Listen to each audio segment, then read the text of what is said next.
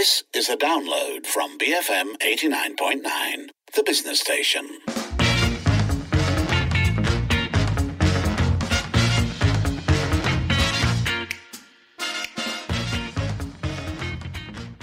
It's 7:12. You're listening to the evening edition with Sharmila.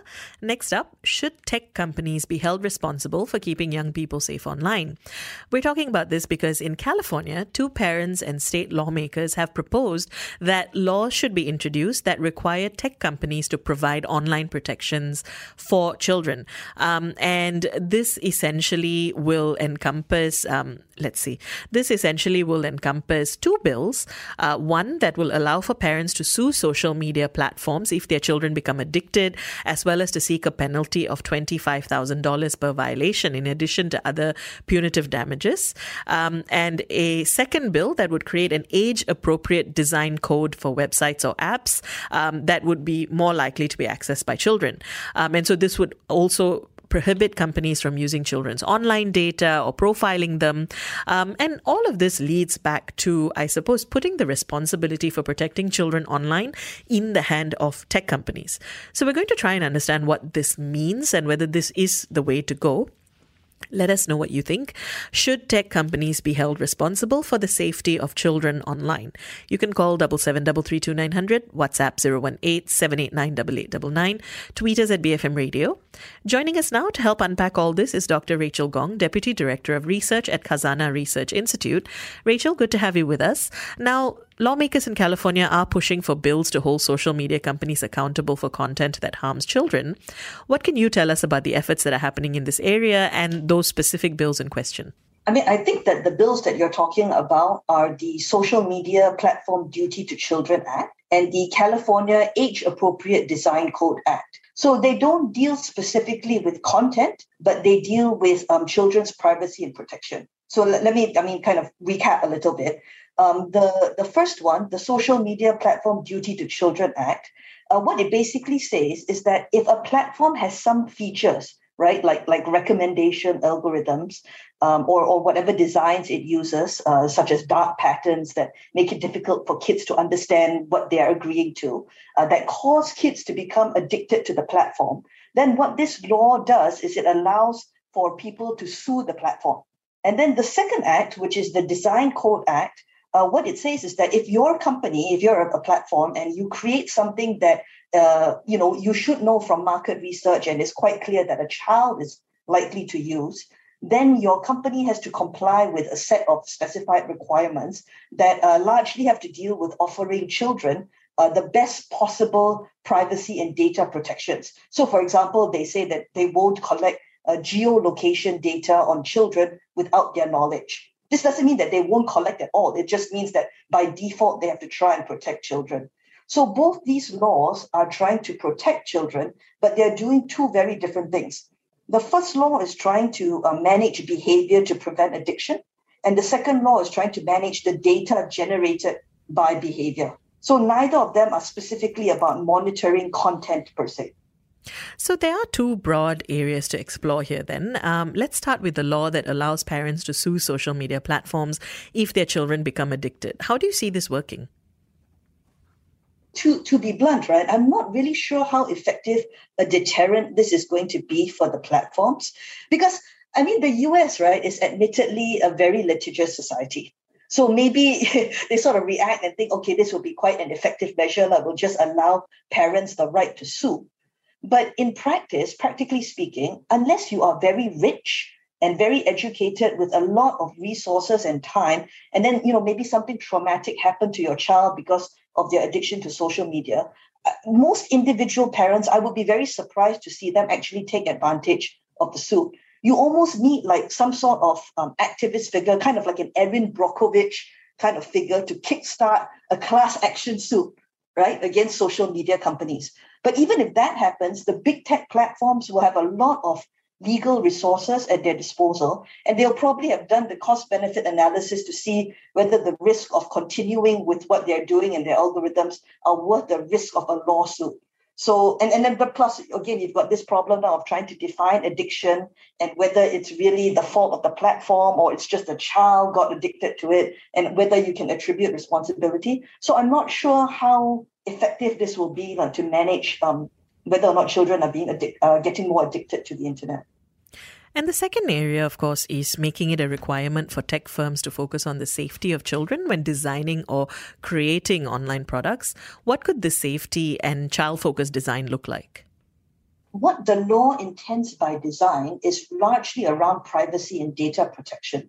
So, uh, for example, if the product they are providing is going to be accessed by children, um, is a uh, something that they again should know by doing their market research, or it's clear that they're in fact marketing this product product to children, then the product must be designed in such a way that it by default protects children's privacy. So some of the things that they are trying to do are to not profile child users for targeted ads. Um, and again, they're saying that you can't do this by default. It doesn't mean that you can't if the child or the parent agrees to it, just that you can't do it by default uh, that you can't use a child's personal data for anything besides the purpose of uh, providing better service, and that you shouldn't use dark patterns to trick children into sharing more personal data. And you know, frankly, I'm in favor of all these privacy protections, and I would actually have liked to see this act go further, not just to protect, um, you know, the children's privacy rights, but adults as well. So, there have been many headlines on how social media content and the algorithm may be contributing to harmful behaviors. Uh, there was a leak study that found 17% of girls say using Instagram makes their eating disorders worse, 13.5% of girls say it made their suicidal thoughts worse. In your opinion, what are the responsibilities that social media companies have or should have towards their users, particularly with their younger demographic? Yeah, this is a really interesting and I think complicated question. Um, because you know part of the of the problem uh, is of course that the recommended algorithms are making the situation worse because they're recommending more and more content uh, that makes people feel worse about themselves. And the fact that uh, you know algorithms keep doing this and platforms encourage this because they want to encourage more engagement uh, this is of course quite a big issue and quite a serious issue that needs to be addressed. But i do think that this kind of social technical issue is not entirely technological. Part of it is driven by social norms and social expectations.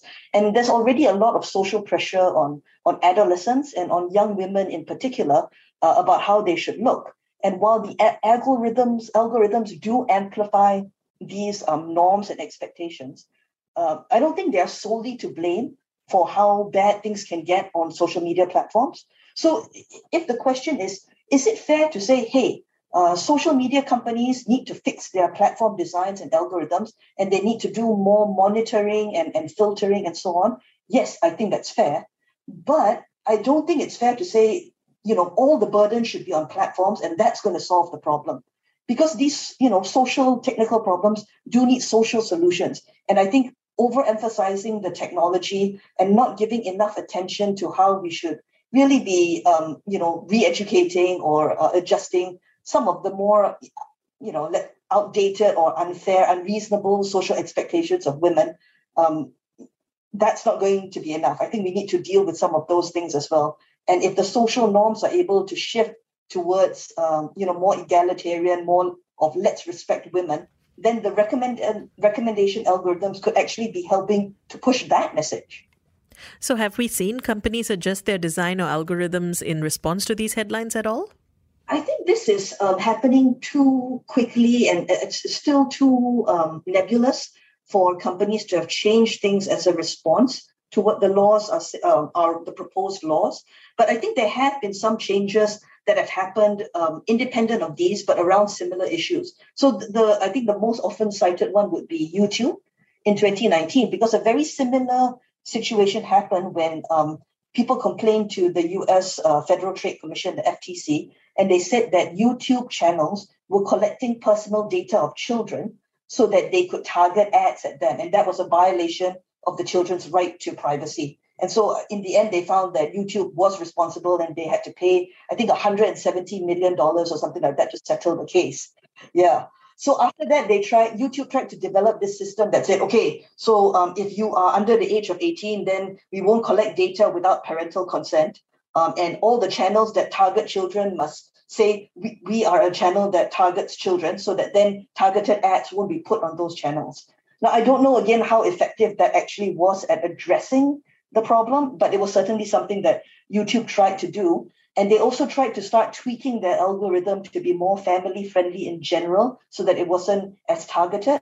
But in that situation, people did complain that, oh, now we're seeing all these children's videos and cartoons and nursery rhymes, and we don't know why.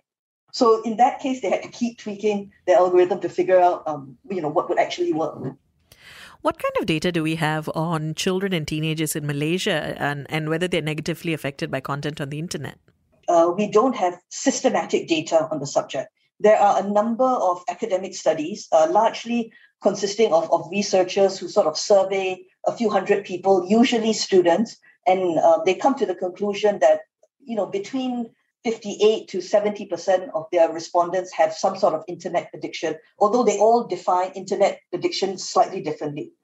Um, the largest scale study we have in Malaysia is probably the one that um, Cybersecurity Malaysia did with the uh, Ministry of Education last year. It's called the Cybersecurity uh, Awareness Benchmark Study.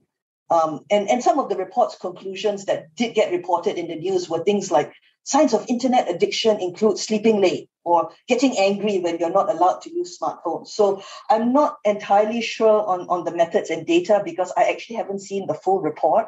Um, ironically, it's actually quite hard to find this report online. But you know, I do think it's quite clear we have problems with with cyberbullying um, and shaming online. I mean, the case of, for example, Ain Husniza um, has been, you know, big in the media and is a is a case of, you know, how something that went online and she was just calling out um, her teacher for for a joke, a, a rape joke in school. And you know, after her video was posted on TikTok, she received a lot of attention, both negative and. And that negative attention that she received is not something that the laws that we've been talking about would protect against. And if we go back to those California laws, uh, the bills, if they're passed, how will this affect the internet landscape? I'm not sure that much will change um, in terms of that, um, you know, Duty to Children Act, the one that allows the lawsuits. Uh, because also the other factor, I think, is that um, all the lawsuits have to be brought in California. So globally, I'm not sure that that's really going to affect too many things. Um, it's more likely that the Design Code Act will kind of shift the way platforms build in policy options. Um, although, of course, the restrictions technically only apply to children. So you'd have to say that I, as a user, am under 18. And then probably you have limited functionality anyway. Um, but I think really the, the key thing about um, these acts are when it comes to protecting children, neither of these laws are um, really dealing with content, you know, that we were just talking about Ain in the case of um, the cyberbullying that she ex- experienced. And those are social issues. So these laws won't protect people from those kinds of abuse and harassment. And a big part of the solution that I think needs to happen um, is really changing our norms and attitudes and how we behave online. And the pushback from companies and industry advocates has focused on how this infringes on freedom of speech and opens up tech companies to lawsuits. What's your take on this? Yeah, yeah. Um, I may be wrong, but I really do think that the risk of these kinds of law, individual lawsuits anyway, is going to be quite low because of how much um, time and effort that they take uh, and how difficult it is to be uh, to prove their case. So um, I don't think that that's anything that you know um, platforms really have to worry about. But of course, they're using that to to push back against the laws. And do you see the effects of this trickling down to the way tech companies provide services to other countries like Malaysia? Yeah, I think you know the Design Code Act. I mean, it'll be similar to, for example, the GDPR um, sort of regulations, where if it's implemented and enforced, it'll be easier for a platform to just set and apply the same standards globally than for them to switch standards depending on what location the users are coming from.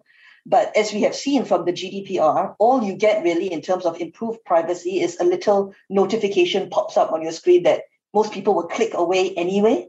So, you know, what real world impact this is going to have on people's privacy um, is not entirely clear at the moment. Even with the GDPR, it's not entirely clear how much additional privacy protection that has had. But I think it's a step in the right direction of at least educating people that this is something they do need to consider, and then educating platforms that this is something they need to design for as well.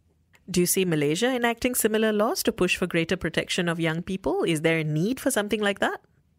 Oh, I think, yeah, for sure there's a need. Um, but, you know, we haven't even passed a law against child marriage. So I'm not sure um, really how high a priority online child safety is for Malaysian lawmakers at the moment. But I do believe, actually, um, I think there's an anti-cyberbullying law that's in the works. So perhaps um, that is, you know, there are other things that are in the works as well. My concern is that without proper buy-in and without proper uh, engagement with well-informed stakeholders, uh, you know, I'm talking here about lawyers and human rights activists, digital rights activists, uh, public interest technologies, and you know, even even getting some of the the teenagers who have gone through cyberbullying and, and hearing what their experience is, without that sort of engagement, rushing into creating these laws could result in a law that does more harm than good, or could be used um, in ways that the creators didn't expect. So, presently, what are some of the laws that govern social media content in Malaysia? Are they specific in detailing the protection that minors should be accorded? To the best of my knowledge, the most commonly used law is um, Section 233 of the Communications and Multimedia Act. Um, and, and that is a very broad law that basically says, uh, you know, if, if you use any network or if you go online and you knowingly post anything that is untrue, or offensive or indecent um, with the intent of of harassing someone or upsetting someone, then that's a crime. Um, you know, and people, you know, feel free to interpret that at, at will. And some people will use it for very specific purposes, and some will correctly, you know, use it to address cyberbullying. And that's the law that's been cited in some cyberbullying cases in the past. Uh, but it was decided that that wasn't quite good enough, which is why I think they're working on this anti-cyberbullying law right now. Um, but you know, as you can see, if technically this law already exists or something like it exists, and there haven't been very many lawsuits, uh, you can see why I'm not too worried that you know an increase in lawsuits is the danger that we're looking at here.